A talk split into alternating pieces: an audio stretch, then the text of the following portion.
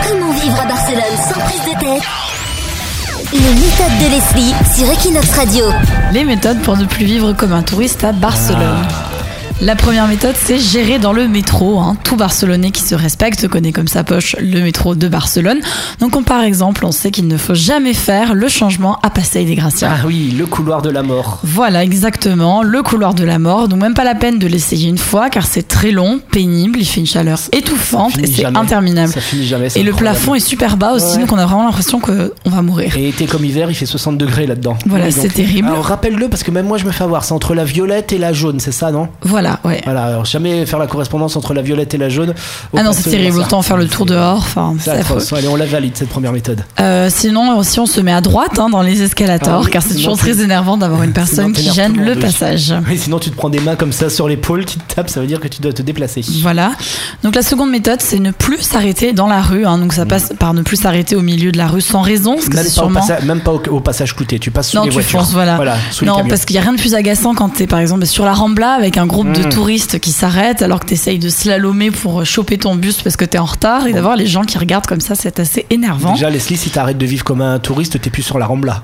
Oui, mais Les- on les- sait jamais si on doit y passer pour une raison autre. Leslie, t'as encore contaminé. C'était sur la rambla en train de manger des paella le samedi soir, c'est qu'il y a un problème. Il faut aussi euh, ne plus s'arrêter aux gens qui nous proposent des trucs. hein. Donc il y a les euh, promoteurs euh, qui proposent des shots ou des entrées en boîte plus chères que la normale. Donc ça, on évite. Ça, ça t'a traumatisé. hein. Les entrées du Razmataz qui coûtent plus cher sur la rambla que. euh, C'est au quand même Razmataz. aberrant. Enfin, Ouais, il y a c'est fou. des gens qui en achètent tous les ans. Donc bon, c'est pour ça qu'ils sont encore là depuis des années.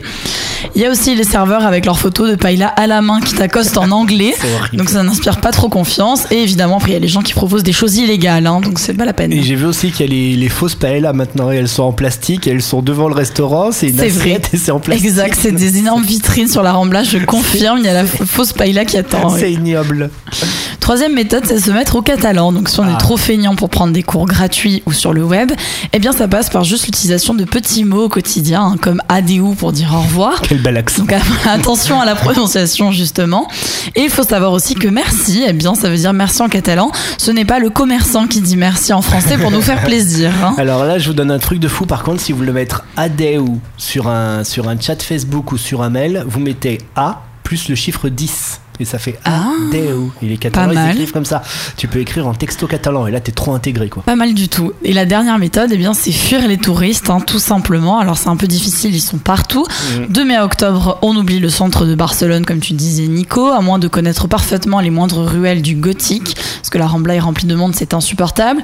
Aux alentours de la Sagrada, on évite aussi, car il y a beaucoup de groupes qui circulent avec un guide et qui tient une C'est petite clair. pancarte. hein. Sachant que le centre de Barcelone, c'est 90% de la ville hein, à fuir. Voilà.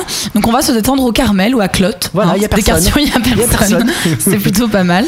Et pour la plage, hors de question d'aller à la Barceloneta en été. hein. on prend un Rodalies et on va au Cata ou à Sainte-Paul. Merci pour ces super méthodes, Leslie, pour arrêter de vivre comme un touriste.